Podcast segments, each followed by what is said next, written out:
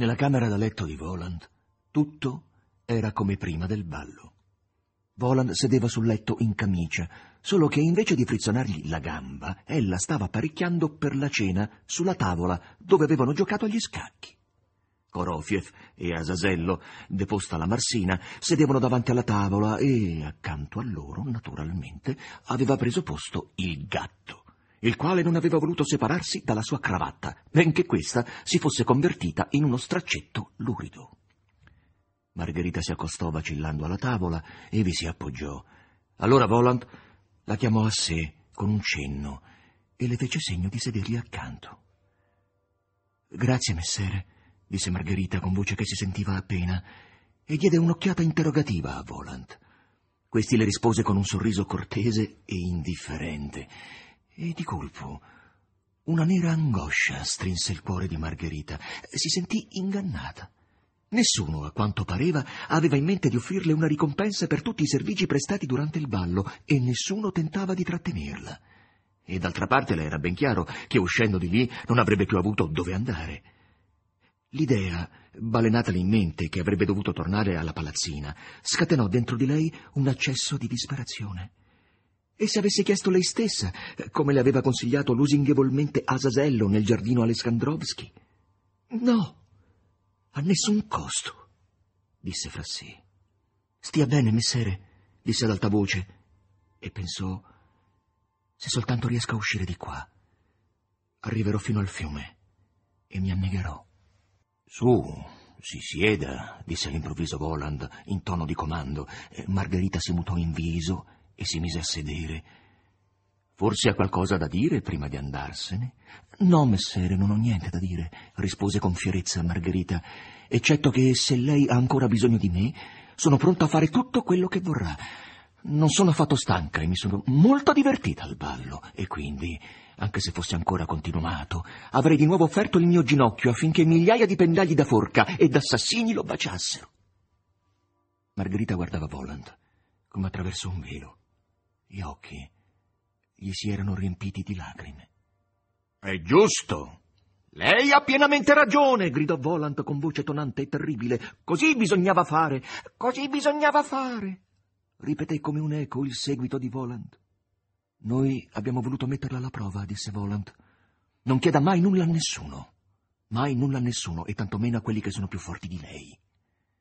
Ci penseranno loro a offrire e daranno tutto. Si metta a sedere donna orgogliosa. Volant le strappò di dosso la sudicia vestaglia e Margherita si ritrovò di nuovo seduta sul letto, accanto a lui. Dunque, Margot, proseguì Volant, addolcendo la voce, cosa vuole per aver fatto oggi gli onori di casa mia? Che cosa desidera per aver partecipato nuda a questo ballo? Ah, quanto stima il suo ginocchio. Quali perdite le hanno cagionato i miei invitati, che lei ha chiamato dianzi pendagli da forca? Parli. E adesso parli pure senza soggezione, dato che gliel'ho proposto io. Il cuore di Margherita si mise a battere forte. Essa sospirò forte e cominciò a riflettere. Su avanti, si faccia animo, l'incoraggiò Volant. Svegli la sua fantasia, la sproni.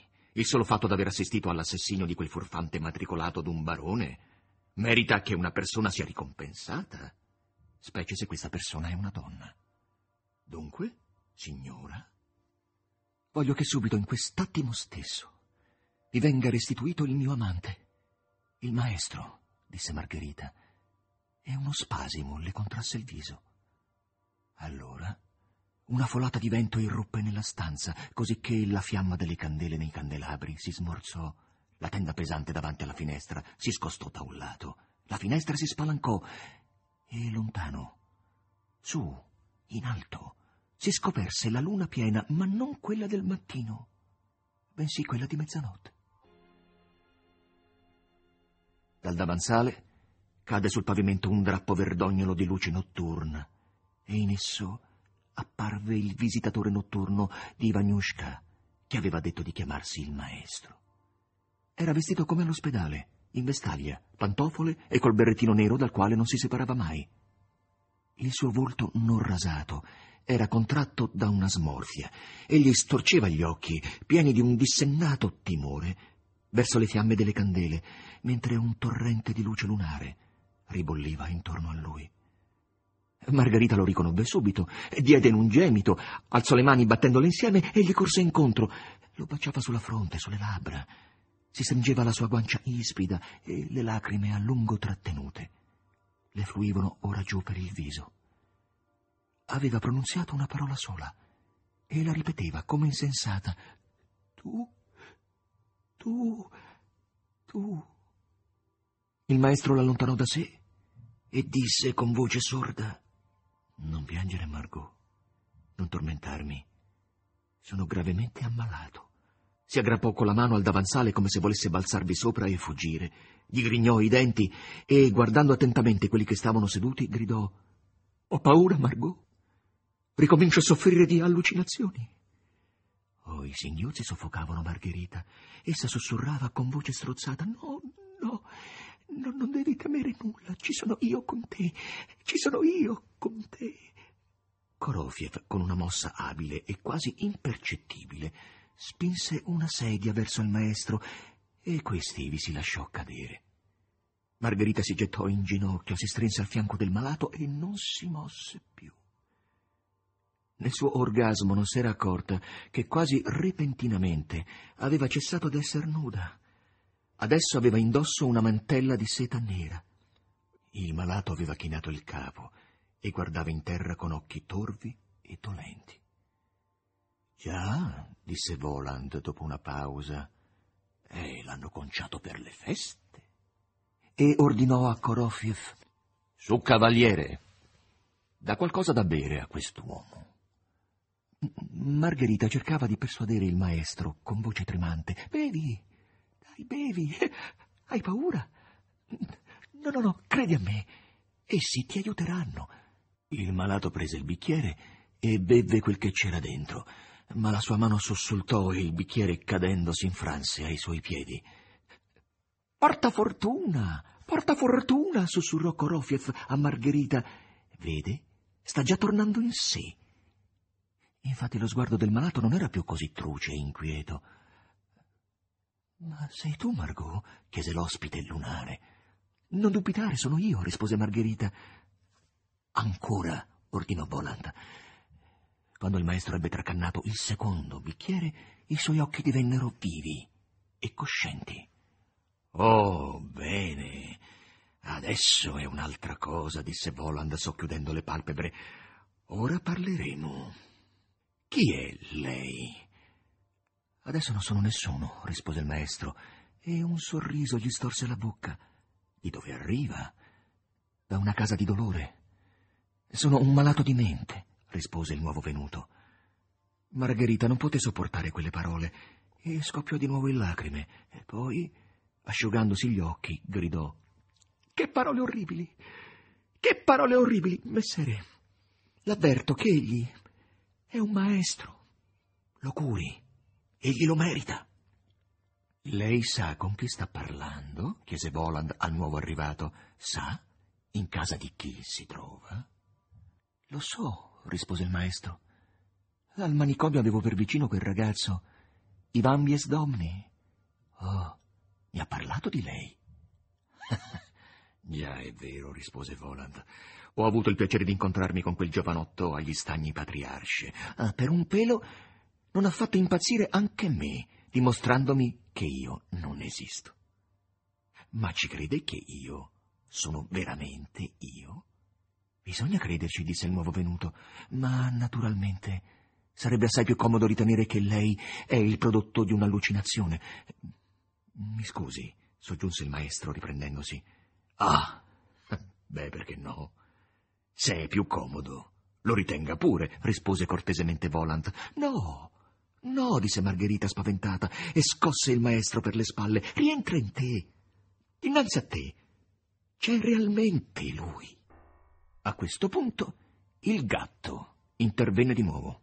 Io però assomiglio per davvero a un'allucinazione. Osservate un po' il mio profilo al chiaro di luna. Il gatto si infilò nella striscia di luce lunare e stava per aggiungere ancora qualcosa, ma fu pregato di star zitto ed egli rispose Bene, bene, sono pronto a tacere. Sarò un'allucinazione taciturna. E non fiato più.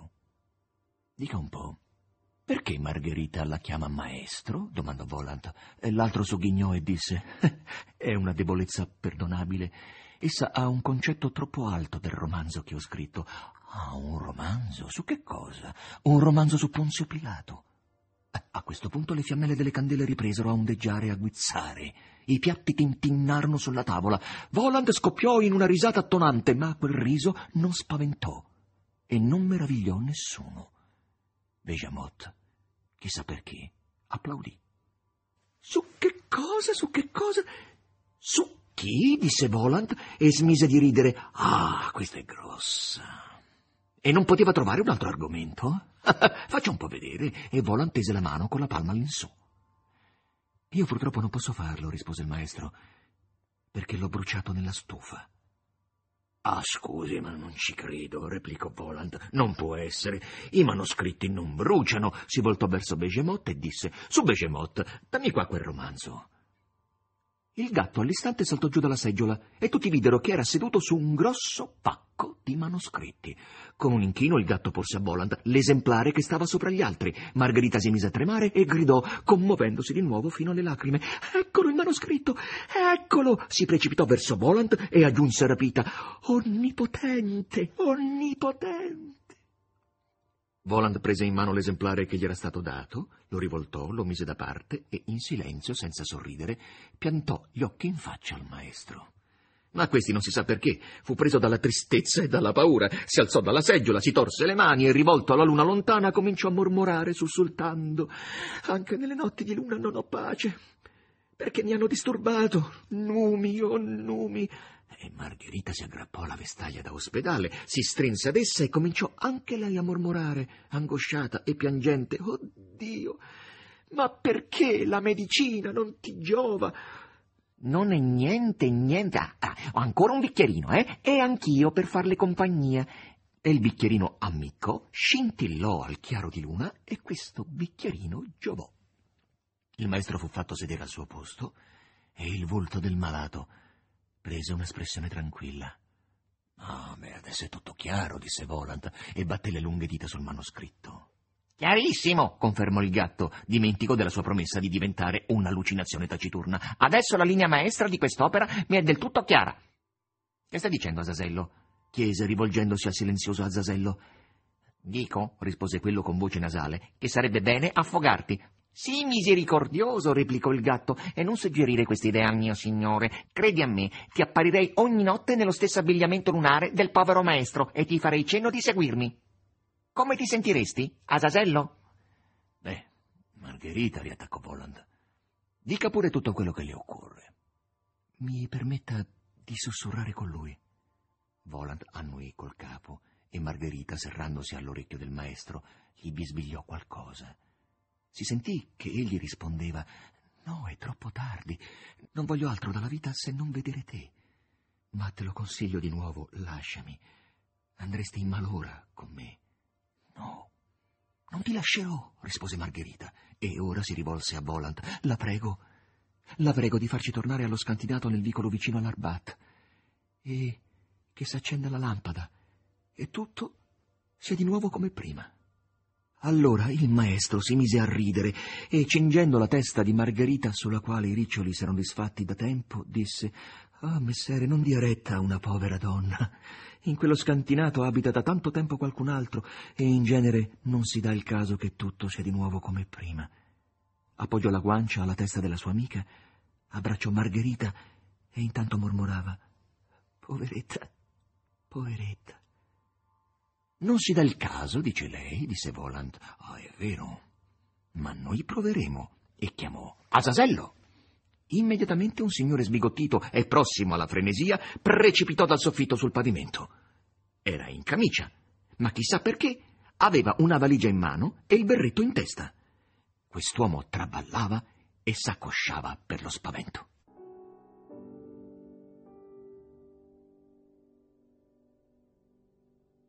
Mogaric? domandò Asasello all'individuo piovuto dal cielo. Aloisi Mogaric, rispose colui tremando. E lei, che dopo aver letto l'articolo di Latiunsky sul romanzo di quest'uomo, scrisse un reclamo contro di lui, informando che egli teneva in casa letteratura illegale? domandò Asasello. Il neo apparso signore illividì e si sciolse in lacrime di contrizione. Lei voleva trasferirsi nelle sue stanze? chiese Asasello, con tutta la cordialità possibile, parlando nel naso. Si udì nella stanza uno sbuffare di gatta inferocita e Margherita urlando Ecco che cos'è una strega, ecco! e piantò le unghie in faccia ad Aloisi Mogaric. Successe un putiferio. Che fai? gridò il maestro addolorato. Margot, non disonorarti. Protesto, questo non è un disonore, sbraitò il gatto. Margherita fu trascinata via da Korofiev. Io ci ho aggiunto lo stanzino da bagno, gridava Mogaric insanguinato, battendo i denti, e nel suo spavento cominciò a straparlare. La sola imbiancatura? Il vetriolo? Beh, è una bella cosa che ci abbia aggiunto lo stanzino da bagno, disse Asasello in tono d'approvazione. Lui ha bisogno di fare dei bagni, e gridò. Via! Allora Mogaric fu rivoltato coi piedi all'insù e portato via dalla camera da letto di Voland attraverso la finestra aperta. Il maestro, profondamente sbalordito, si guardò intorno e disse infine al gatto: Chiedo scusa, sei tu? È lei? E si confuse, non sapendo come ci si rivolge a un gatto. È lei quel gatto che fu fatto salire in tram? Sì, sono io confermò il gatto, lusingato, e soggiunse Mi fa piacere sentire come tratta cortesemente un gatto. Ai gatti di solito si dà del tu, chissà perché, anche se nessun gatto ha mai fraternizzato con qualcuno, trincando insieme. Mi sembra che lei non sia proprio un gatto, rispose esitando il maestro. All'ospedale s'accorgeranno lo stesso della mia assenza, soggiunse timidamente, rivolto a Voland. Di che cosa vuol mai che s'accorgano? lo rassicurò Korofiev e i libri e carte gli apparvero tra le mani. E la storia della sua malattia? Eh, sì.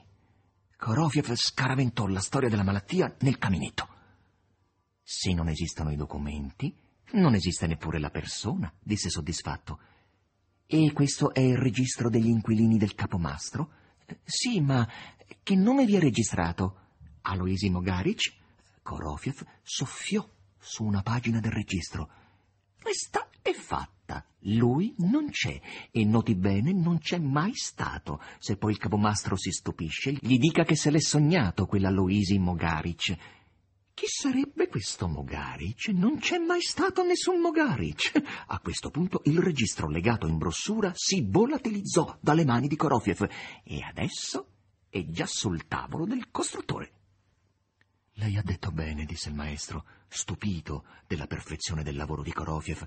Quando non ci sono documenti, non c'è neppure la persona. Ecco, io, per esempio, non esisto, perché non ho documenti. Mi scusi, esclamò Korofiev. Questa è per l'appunto un'allucinazione. Eccole la sua carta d'identità. Poi volse gli occhi e sussurrò suavemente a Margherita. Ed ecco qua anche i suoi averi, Margherita Nikolaevna e Korofiev consegnò a Margherita il quaderno dai margini bruciacchiati, la rosa secca, le foto e con particolare premura il libretto di risparmio. Diecimila rubli, come li ha depositati lei, Margherita Nikolaevna. Hm, noi non sappiamo che farcene della roba altrui. Mi si paralizzino le zampe piuttosto che toccare la roba altrui, esclamò il gatto con sussiego, ballando sulla valigia per piegarvi dentro tutti gli esemplari dello sfortunato romanzo. E qui c'è anche la sua carta d'identità, continuò Korofiev, porgendo il documento a Margherita. Dopodiché, rivolto a Voland, riferì rispettosamente. È tutto, messere. No, non è tutto, rispose Voland, staccandosi a malincuore dal globo. Che ne facciamo del suo seguito, mia cara donna? Eh? Eh, io personalmente non so che farne. In quel momento Natascia irruppe dalla porta aperta, nuda come l'aveva fatta sua madre, batté le mani e gridò a Margherita. Sia felice, Margherita Nikolaevna! salutò il maestro con un cenno del capo e si volse di nuovo verso Margherita. Io, vede, ho sempre saputo dove lei andava. I cameriere sanno tutto, osservò il gatto, sollevando la zampa con un gesto molto significativo. È un errore pensare che siano cieche. Che vuoi? Natascia, chiese Margherita. Tornatene alla palazzina. Margherita Nikolaevna, tesoro, prese a dire Natascia in tono supplichevole e si mise in ginocchio. Ottenga da sua signoria, accennò con gli occhi a Boland, che mi lasci continuare a essere una strega. Non voglio più tornare alla palazzina. Non sposerò né un ingegnere né un tecnico. Ieri durante il ballo il signor Jacques ha chiesto la mia mano. Natascia gli schiuse il pugno e mostrò alcune monete d'oro. Margherita rivolse a Voland un'occhiata interrogativa. Eh, questi assentì col capo. Allora Natascia si buttò al collo di Margherita, la baciò e la ribaciò e con un grido di vittoria si involò dalla finestra. Massimo Popolizio ha letto Il maestro e Margherita di Mikhail Bulgakov. Regia di Lorenzo Pavolini. Riduzione di Giovanni Piccioni, a cura di Fabiana Carobolante con la collaborazione di Annalisa Gaudenzi. Il terzo anello chiocciolarai.it